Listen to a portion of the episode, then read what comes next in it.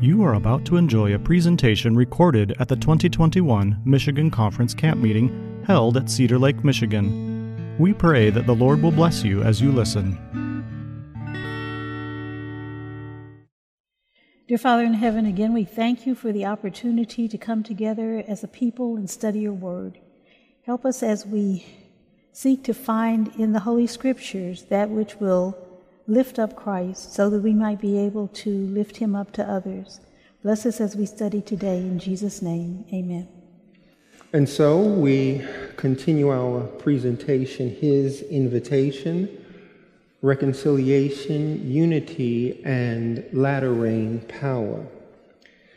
Today, we're going to move right back into the text where we left off and so we're going to pick up again Romans, Romans chapter 8, verses 1 and 2. And we're going to read the passage again. Therefore, there is now no condemnation for those who are in Christ Jesus. For the law of the Spirit of life in Christ Jesus has set you free from the law of sin and of death. Yeah, these are the introductory verses to our passage. And this passage is so important because it is a summary of Romans up until that point and then a transition point. And so it's a very, very important passage in Paul's letter to the Romans. And we want to raise some questions and they're really reviewed questions because we talked about them yesterday. But we want to, we want to show you why these questions are so important. Why the linkage between the Spirit and Christ? What role does the Spirit play in salvation? Now, you will recall that yesterday we talked about Pentecostalism, the charismatic movement, and how it has really distorted the role of the Holy Spirit, the work of the Holy Spirit. It has really been distorted. And so we want to emphasize that point because it's so important. And so look at this clarification. Satan will distort the person and work of the Spirit to displace Jesus Christ at the center of salvation and worship, thus attempting to thwart God's plan. Yeah, to thwart God's plan. And Satan doesn't care. He will use anything to distort the plan of God. And so let's illustrate it graphically. Pentecostalism places the Holy Spirit at the center of the salvation narrative. Now, you look at that and you say, oh, but the Holy Spirit is God. Right? So, no, what's the problem? Why are you making a big deal of it? Okay? But the fact of the matter is that it places Jesus Christ where? On the periphery. Now, watch this. If this occurs, then you are still dealing with idolatry. Wow, that's deep, you know. Let's support it. Paul says, God was in Christ reconciling the world to himself. Wait, wait, wait, wait, wait. Do we get this? Luke will say in Acts, huh? Acts 2:12 that there is how many names under heaven?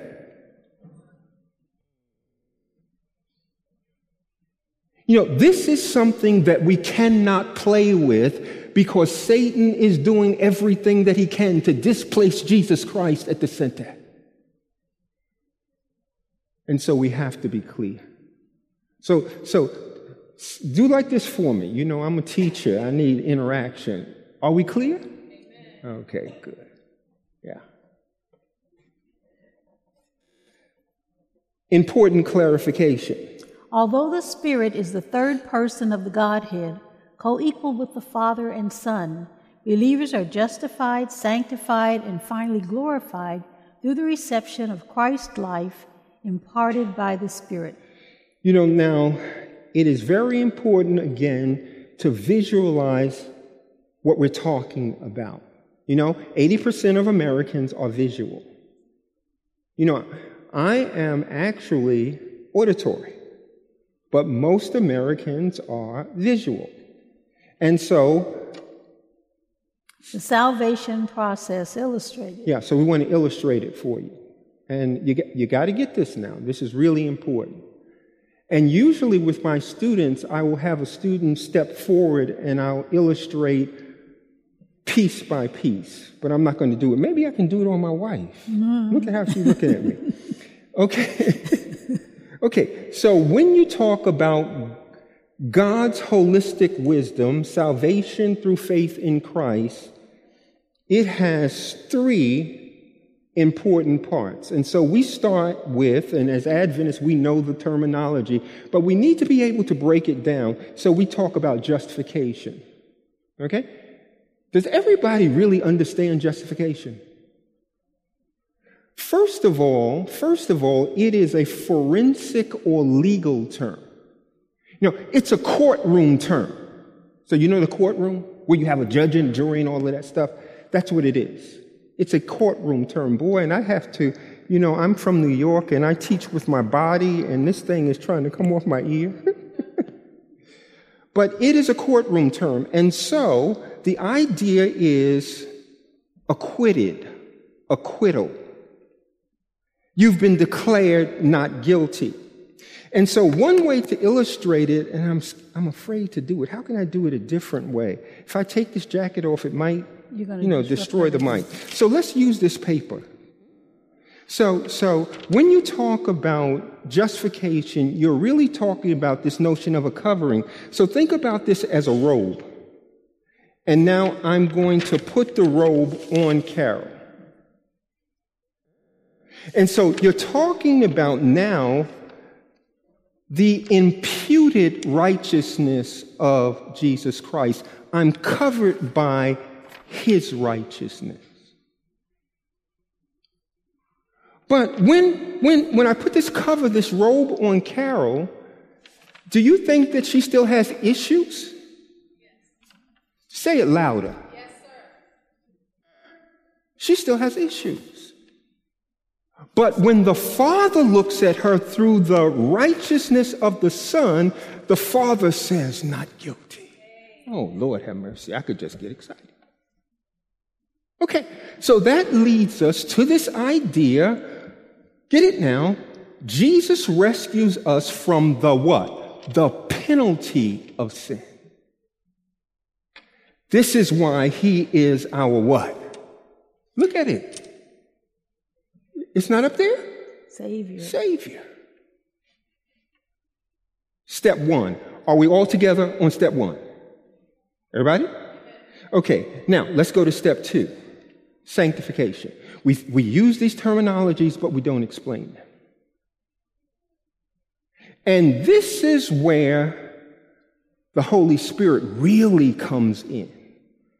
Because now we're talking about being changed or transformed by Christ's Spirit. This is the work of the Spirit. You get it? So, so, so the righteousness of Christ that is on Carol, imputed, now the Holy Spirit will impart it, will put it in Carol. Come on now. That's the righteousness of Christ. So we can say, Jesus rescues us from the what? The power of sin. Ah, sin is a power. But in order for him to do that, he must be Lord.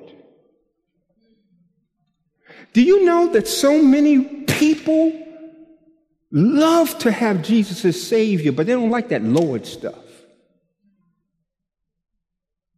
Because the Lord is a Lord. Now, I tell people all the time, we have a loving Lord. a Lord who died in our place. That's a beautiful Lord.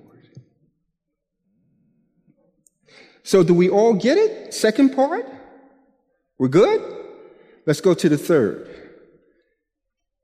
What is it? Glorification. Now, watch this. We're going to need this today. Look at this word. Read it, hon. Vindicated. Reign eternally with Christ. Ah. Reign with Christ eternally. So, when you've been covered, imputed, when the righteousness of Christ has been imparted, internalized through the power of the Spirit, then you are ready. You are ready. You know, when you stand before the judge, Jesus Christ, you stand there not condemned, but vindicated. You know, you can, you can go both ways in the courtroom, right? Sometimes we just think of judgment as a negative idea. No, it can be negative or positive, especially when you know the judge. Okay, so it says now, read it, hon. Jesus rescues us from the presence of sin. Oh, my Lord. Do you get it? He rescues us from the penalty, from the power, and then from the presence of sin. And he can do this because he is the what? The judge. Oh, Lord. Savior, Lord, and judge. Is that complete? Come on, say amen. Yeah. Okay, let's move. Summary Christ and the Spirit. Jesus says that the Spirit will glorify God the Son.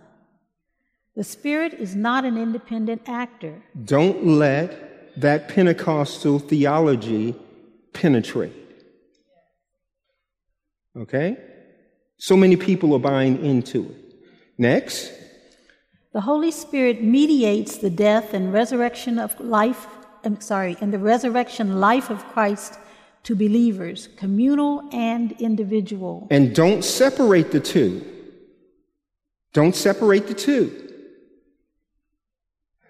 Most people do not understand that God is coming back not just for holy individuals, but He's coming back for a people.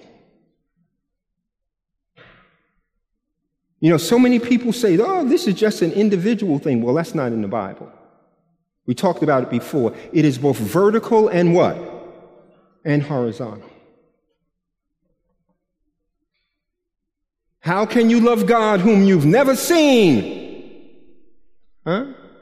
And have disdain for your brothers and sisters. That's biblical. Let's go. The Spirit creates relational dependence on Christ.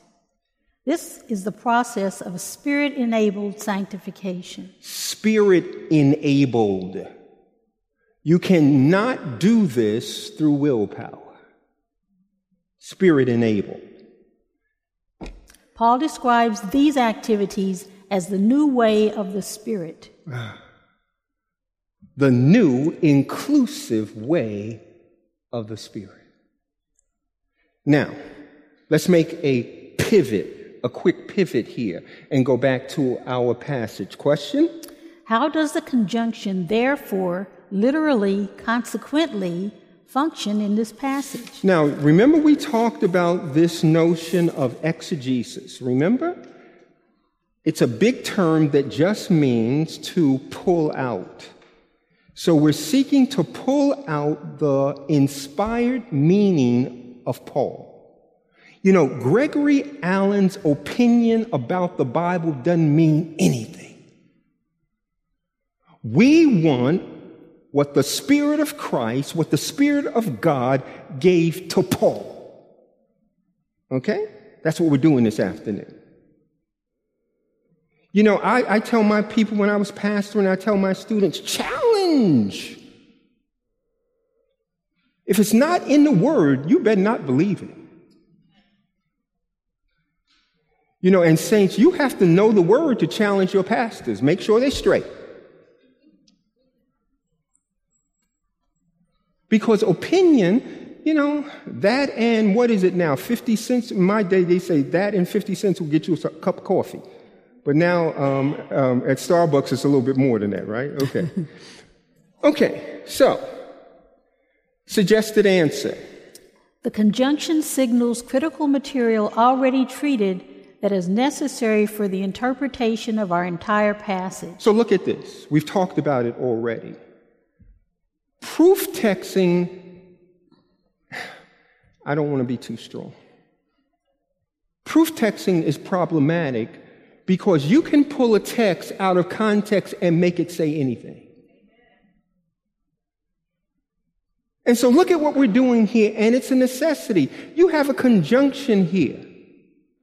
You have a conjunction, and this conjunction forces you to deal with the previous context. And so we say, Contextually, in chapter 7, Paul has just described the state of ongoing guilt or condemnation experienced by the Pharisaic Jew who relies on law keeping for righteousness. oh boy. Did you get that? You know, this is really important given the fact that Paul, we're going to talk about it in a moment, Paul is an ethnic Jew and he's, he's criticizing aspects of Judaism. Is that all right? You shall know the truth, and the truth shall set you what? It will set you free. And so Paul's doing it for a reason. Here he emphatically asserts no condemnation for the ones in Christ Jesus. Oh, Lord, have mercy.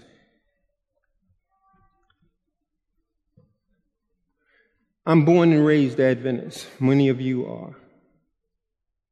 What do you do with what Paul is saying here? Hun, you need to read it again. It hasn't made an impact yet. Please read it again. No condemnation for the ones in Christ Jesus. Well, no, we're still not getting it. I can tell. How much condemnation? None. None. Is that once saved, always saved?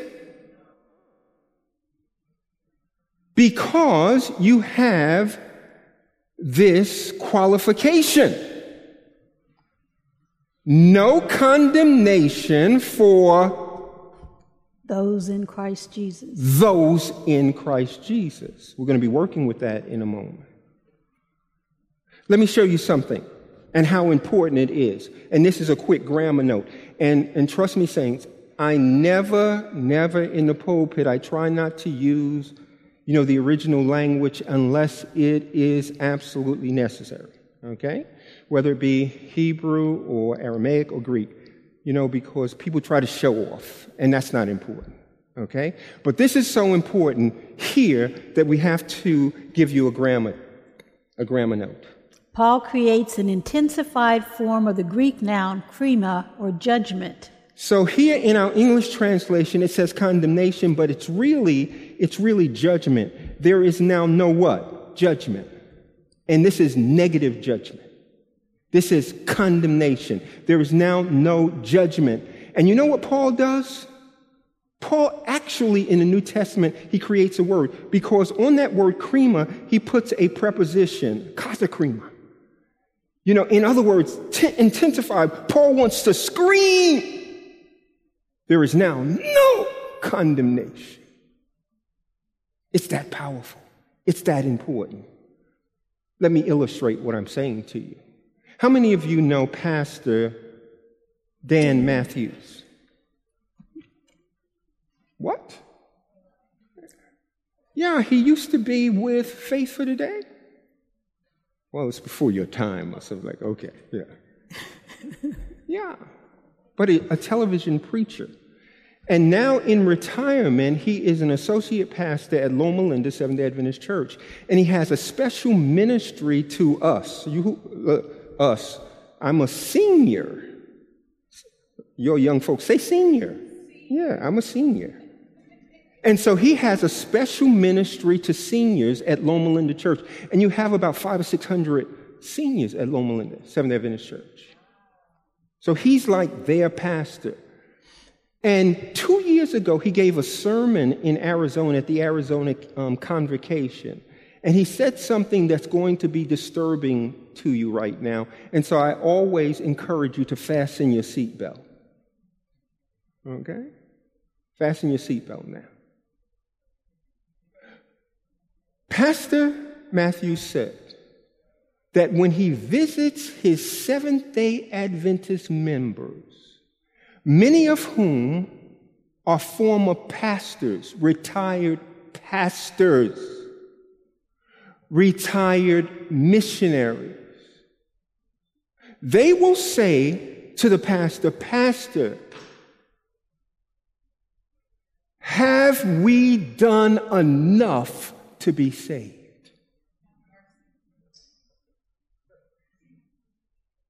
Some of these workers have worked for Christ for 50 years.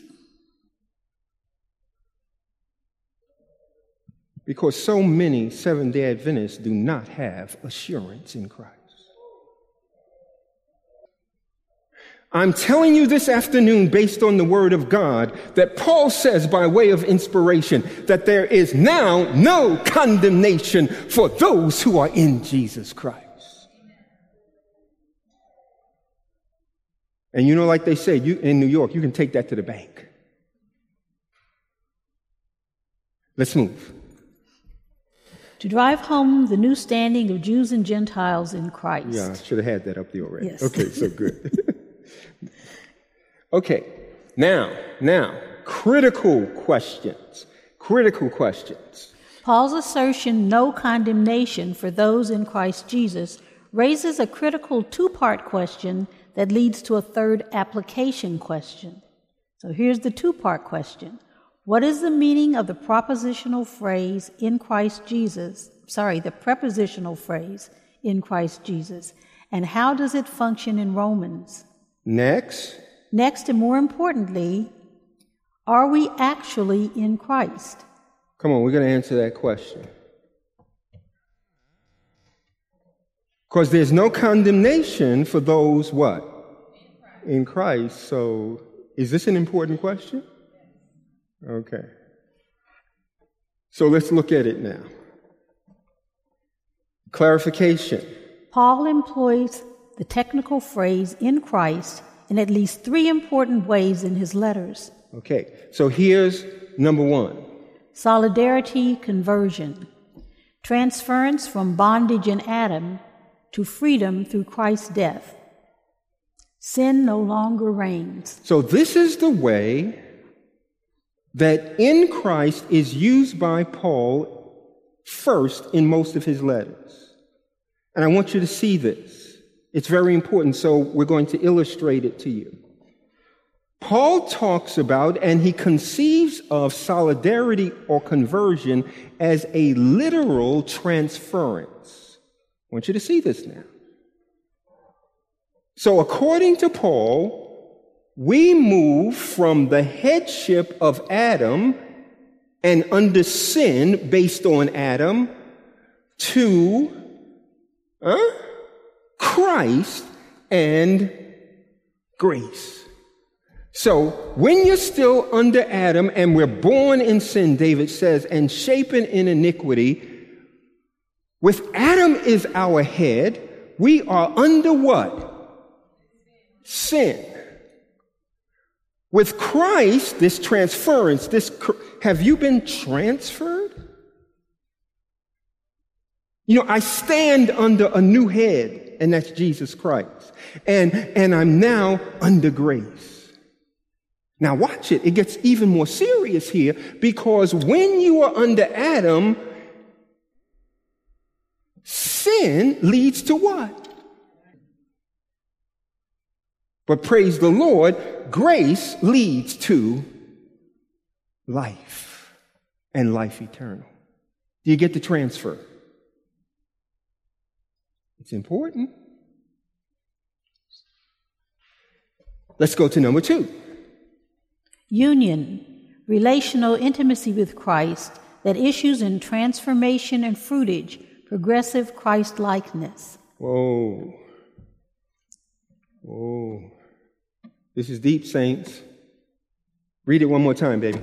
Relational intimacy with Christ that issues in transformation and fruitage, progressive Christ likeness. Yeah. So we're talking about we're talking about intimacy. Intimacy leading to transformation. Transformation resulting in fruitage. There's a lot there. You know, John explains it in John 15, 1 through 17. Abide in me and I in you.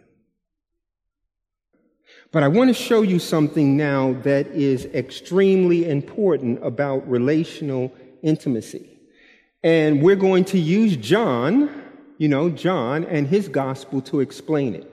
And it's very important. It's very important, and we get confused oftentimes. Huh? So, John has two ways of talking about knowing, and I want you to see this now. So, we're comparing.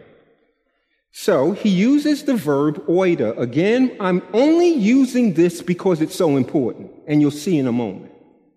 So, in his letters, in his letter, and in his, start, in the gospel and in his letters, he will use this terminology. So you have know, to know, and then he uses another term, ginosko. And this also means to know. So what's the difference? Get this now. Oida is what kind of knowledge? It is factual knowledge. It's knowing about. While ginosko is intimate knowledge. Now, is there a difference? And boy, if I asked the wives to put up their hands, they would say, Oh, Lord have mercy. There's a huge difference between factual knowledge and intimate knowledge. Oh, yes. That's another way to speak about it. Head knowledge versus heart knowledge. Good. Yeah.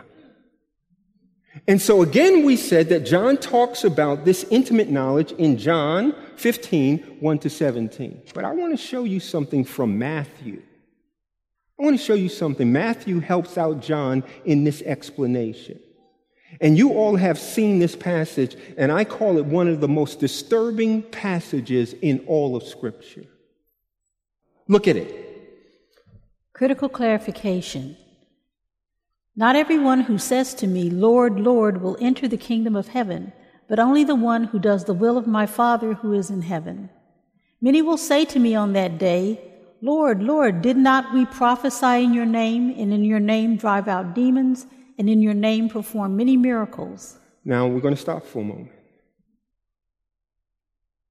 This group of people will be people with good works.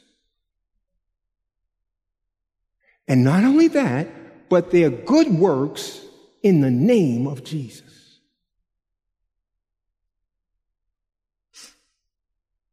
How about a mission trip? Is that a good work? Look at what Jesus is saying. And now look at the next line. Then I will tell them plainly, I never knew you. Oh my Lord. I never knew you. And then the next line throws me to the ground. Away from me, you evildoers. In some translation, you evil workers. Notice, key point.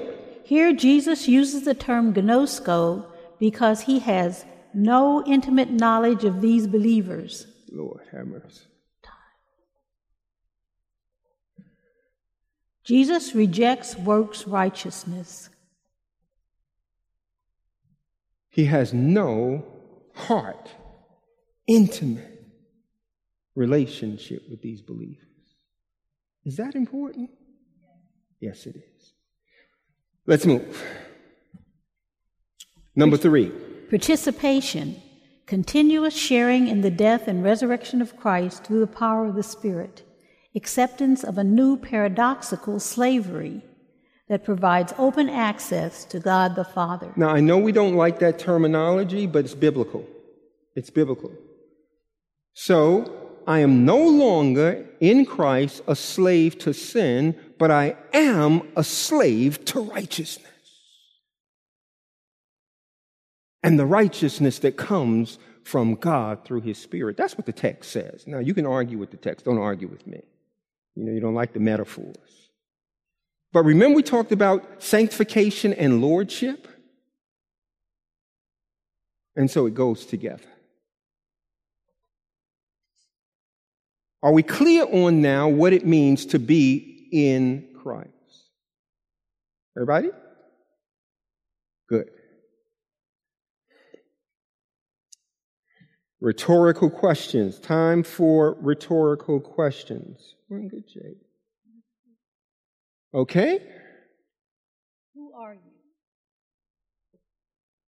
Hmm. You know, one of the most important philosophical questions who are you? And I would say it's more important theologically. Who are you? Look at this. A humanistic perspective. When he was a child, and let me emphasize, a lot of people just took it out of context. He said when he was growing up, it was a child's effort to define who he was. Pay attention to what he says. Can we get this straight? What do you call yourself? Do you call yourself African American? I know you are. Your, your father's half black, quarter Chinese, quarter American Indian, mother's half Thai, quarter Chinese, and quarter white. So you are. That's why you are America's son. Yeah. you are America's son. A little, little funny thing is, growing up, I came up with this name. I'm a Cablinasian. A Cablinasian. Ka, Caucasian, blue, black, Indian, Asian. Cablinasian. That's what you call yourself? Yeah. Yeah. Okay, he does not say he calls himself that now. He said that he called himself that as a child. He was little. Here's what he did say, because I, I realized he was getting himself in a lot of trouble. So I went back and asked him the question again. I realized he was in more trouble than he knew when he said it. I asked him about how he sees himself now, and this is what he said.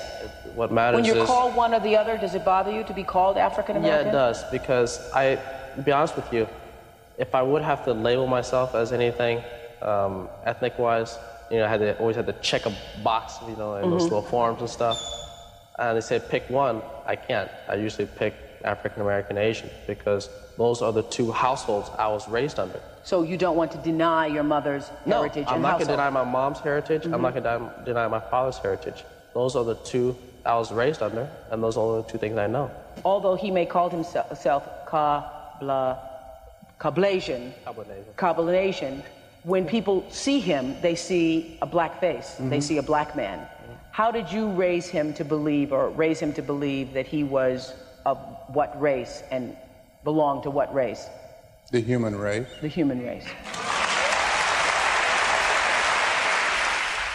I Now, notice, notice at the end of that clip how people clapped for what the father said, Tiger's father said, the human race. huh? And, and this is a humanistic perspective. And so, and so the people cheered. Okay? But now I want to raise these questions again to us. Who are you? How do you self identify? Come on, lock in now, please. Lock in. Okay? Who are you?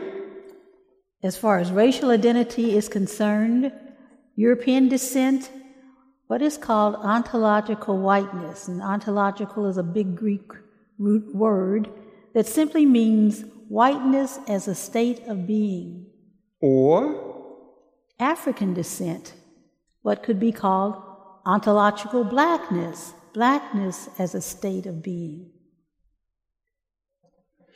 now I'm going to blow you away right now. You ready to be? Uh oh. You you got to do what now? Okay, you got, but you got to do what? Yeah, you can put that seatbelt on. Do you all realize that these categories, white and black, are only 500 years old?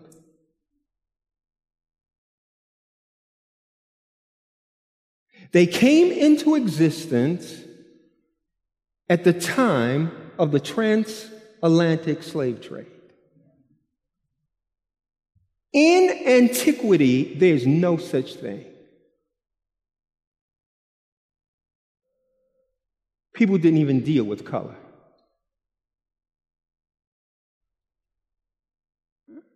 So this is relatively new. If, the, if we've been around 6,000 plus years, then this is new stuff.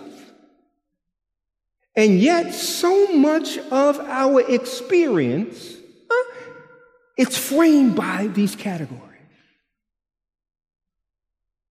Come on, stay with me now. Look at the next. National identity, German or French. Tribal identity, if you're in Rwanda, Tutsi or Hutu. Caste identity in India, Brahmin or untouchable, or Dalit. Ethnic identity, Mexican or Puerto Rican. Watch this one. Ethnic identity, Japanese or Chinese. And my brother's back there so we can say Korean. Okay? Interethnic identity. Look at this. African American, Caribbean, and Haitian. And many people don't think about interethnic identity. But if you're on a campus like we are, that is, is a black campus, we're in a historically black college, university. There are huge differences and divisions. Oh, yeah. So if you're from Haiti, you don't necessarily pal around with someone from Jamaica. This is an unusual friendship. You don't sit at the table together. You don't even speak the same language. Yeah. You're all black. And by You're the way, the Saints, same. we need to have this conversation. Amen.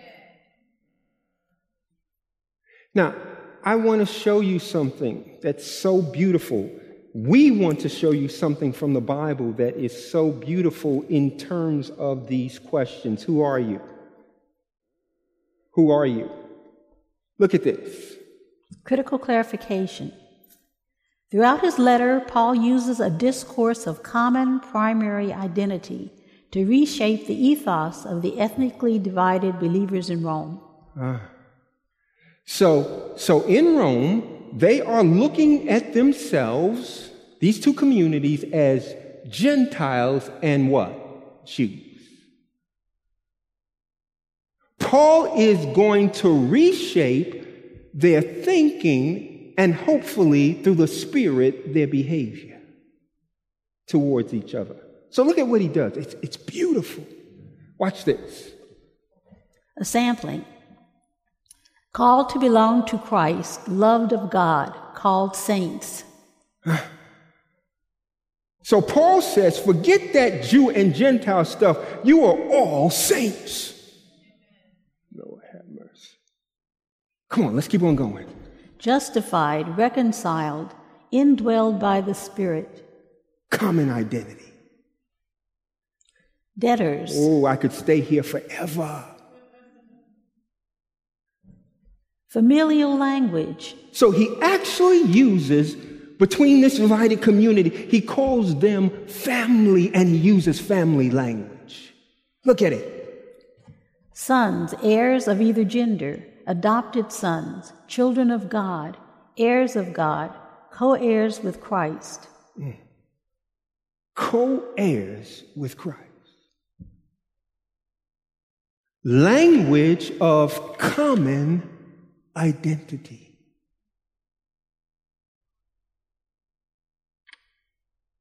Now, now, I was born and raised African American.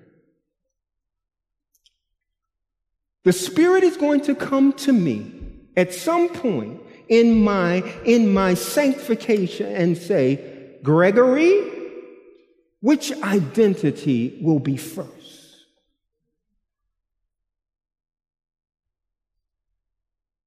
And I hope I choose my identity in Christ.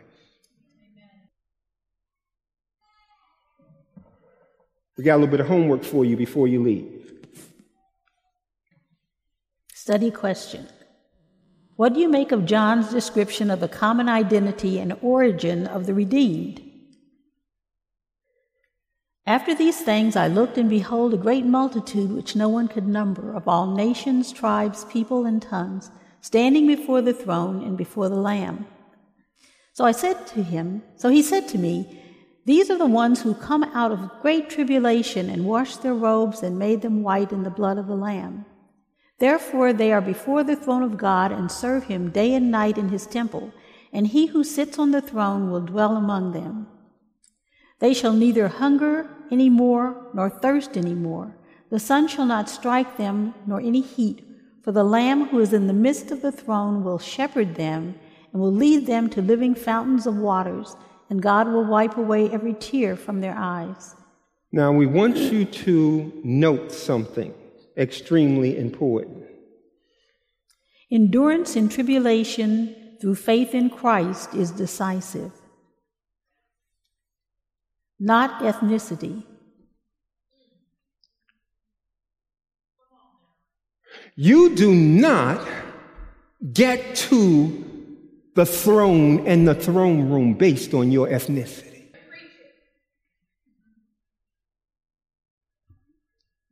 Do you have faith in Jesus? Because, saints, we may not believe it, but we were created one blood and we're going to be one blood in heaven.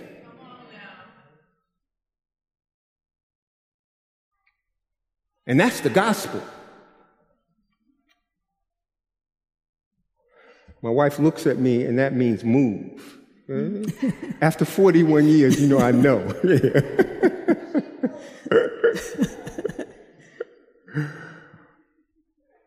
now, we're going to address something that's a bit challenging right now, okay? And you need to know that I personally have never been politically affiliated. So that's going to be important. A contemporary crisis. One of the most toxic issues in America today, even in Adventism, is political identity.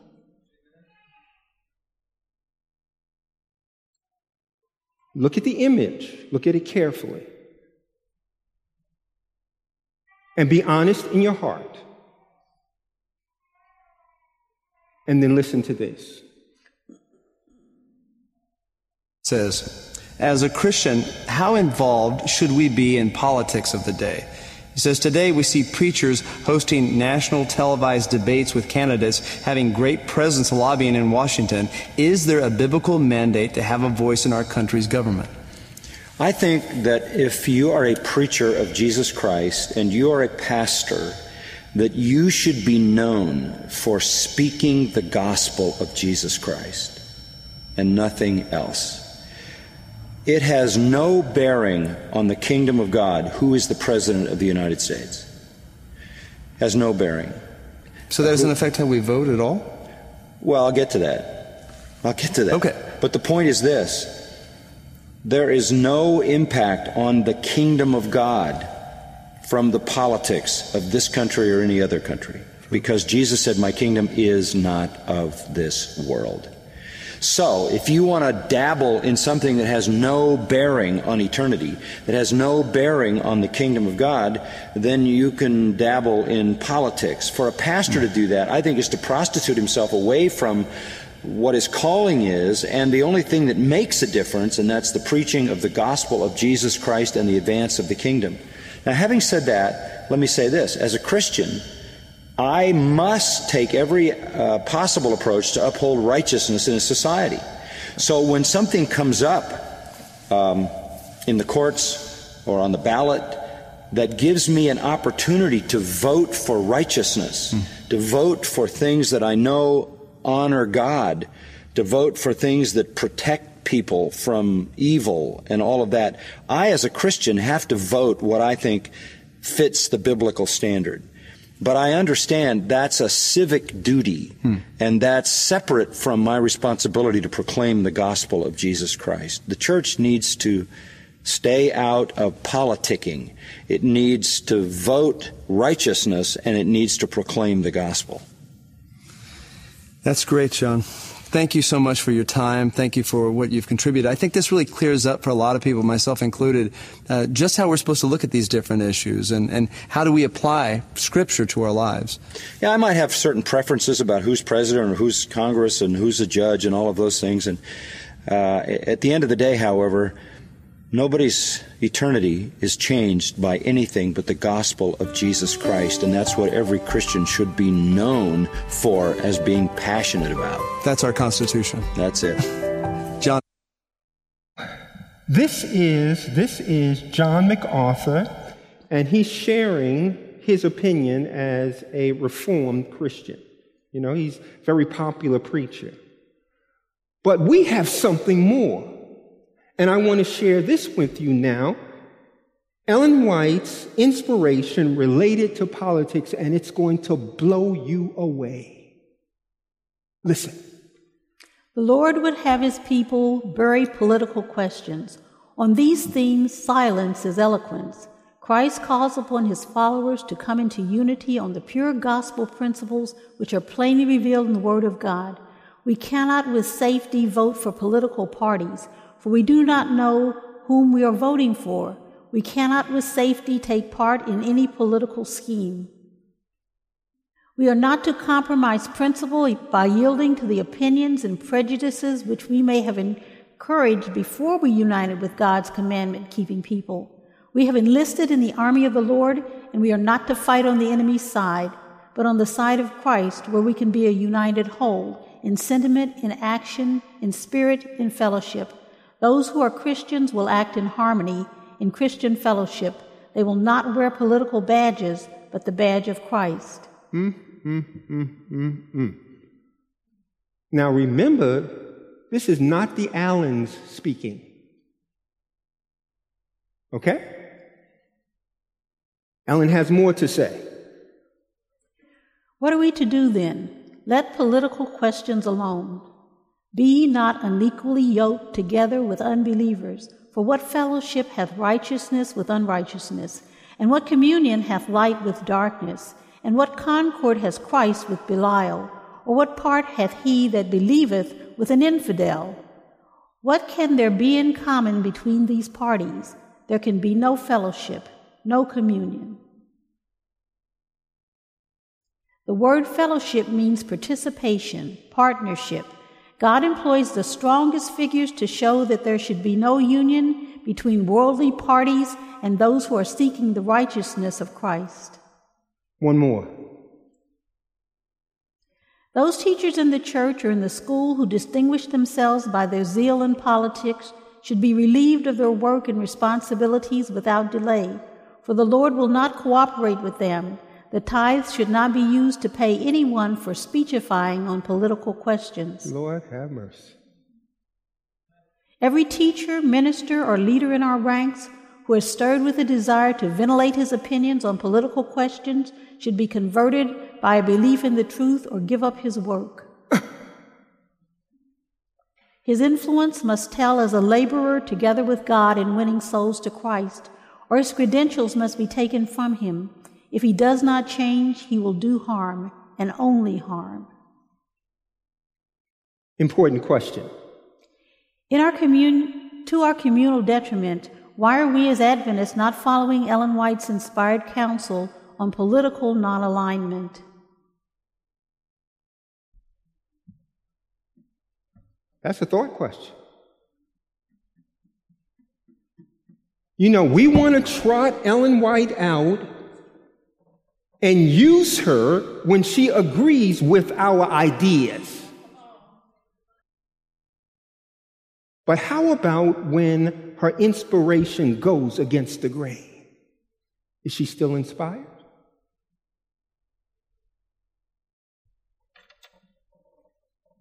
We're going home now. Kingdom focused. Jesus' formative questions. So look at this. You remember this. And he said to them, This is to his parents. Why were you looking for me? And then Jesus says, Did you not know that I must be about my Father's business? Uh, do you see the principle here? If you don't see it, let me give it to you. Faithful believers will be about his business. Note, Paul's vocabulary of primary identity answers the questions of existence Who am I? Why am I here? Where am I going? who am I in Jesus Christ?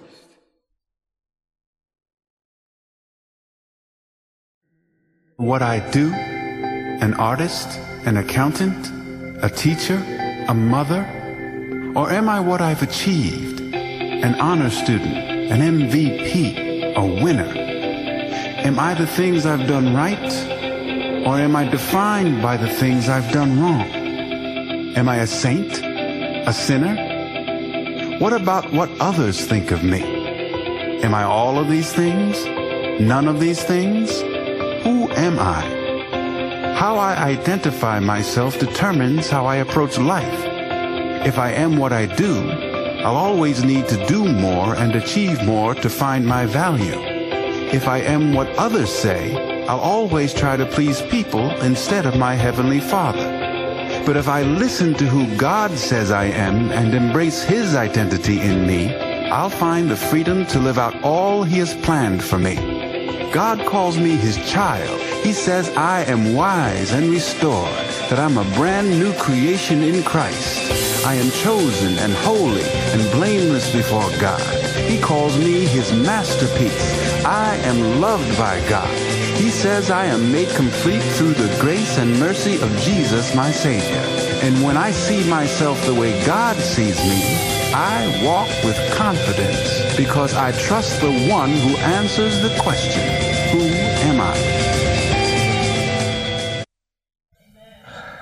So let's end on this note. And we want to take you back to the first century and to the early church. And do you recognize that the early church had a baptismal vow? So you're all familiar with our baptismal vows, right? So let's look at the baptismal vow of the early church. As many of you as were baptized into Christ have clothed yourself with Christ. There is no longer Jew or Greek. There is no longer slave or free. There is no longer male and female, for all of you are one in Christ Jesus. These categories were identity markers in Greco Roman society. And if you belong to Christ, then you are Abraham's offspring, heirs according to the promise. So let's summarize the textual truth here. Although Paul is an ethnic Jew, he rejects Jewishness as his primary identity. Do you all realize that, that Paul is so much a person in Christ that in 1 Corinthians 9, he says, To the Jew, I became a Jew.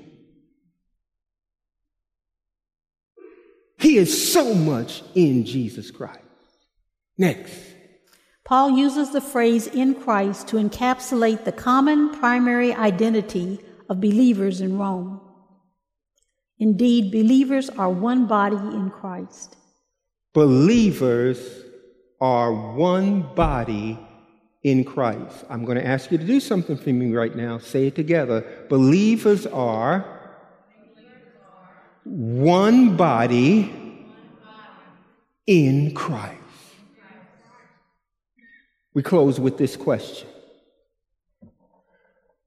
Application question Why do not the SDA baptismal vows hint of the necessity of oneness in Christ?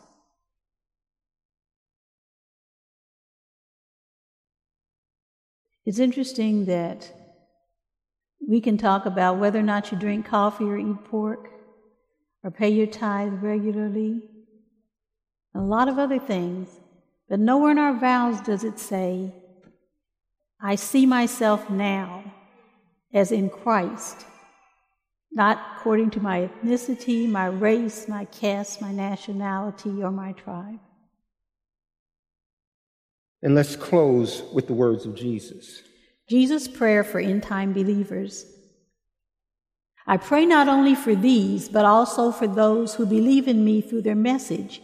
May they all be one, as you, Father, are in me and I am in you. May they also be one in us, so the world may believe that you sent me. Amen. Amen. I'm looking at the clock. We have four minutes for questions, and we have a roving mic. Four minutes for questions. Yes, um, thank you for the information that you gave. Um, I could say many things, but I'll try to keep it short. um, with regard to ethnicity, like you said, um, as Christians, we should be striving and we should see ourselves first in Christ.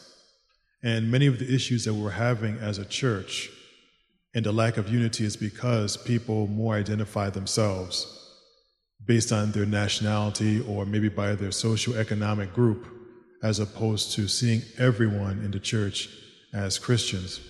But on the political matter, I thought was very interesting, um, especially given the fact that as Seventh day Adventists, the same spirit of prophecy also talks about the fact that the image of the beast is going to be set up through the power of politics, through the appeal of people to the state. And there's no political party that is disclosed as being the party in charge when the image is finally set up. And in fact, as we understand it, there are some other political parties that are so aligned with um, apostate Protestantism that we've talked about last night with Pastor Ross that, that are actively pushing for Sunday legislation. Yet it seems that there are many Adventists that seem to ally themselves with a party, and that both parties are corrupt, with a party that allies itself with those who are pushing for Sunday. It doesn't make any sense. Like you're saying, we need to stay out of politics. Like Pastor MacArthur said, we should strive for righteousness, but we can't rely upon either party because both parties are corrupt. Let me, let me just say to you on this, and I have gone out of my way to stay clear of politics my whole ministry, 41 years. Um, saints, we're going to show you tomorrow. We're going to show you tomorrow the stellar, the stellar practices of our pioneers as it relates to politics. As Adventists, we started off on the right foot. We were politically non aligned. We were not Republicans. We were not Whigs. We were not Democrats. We were Christians.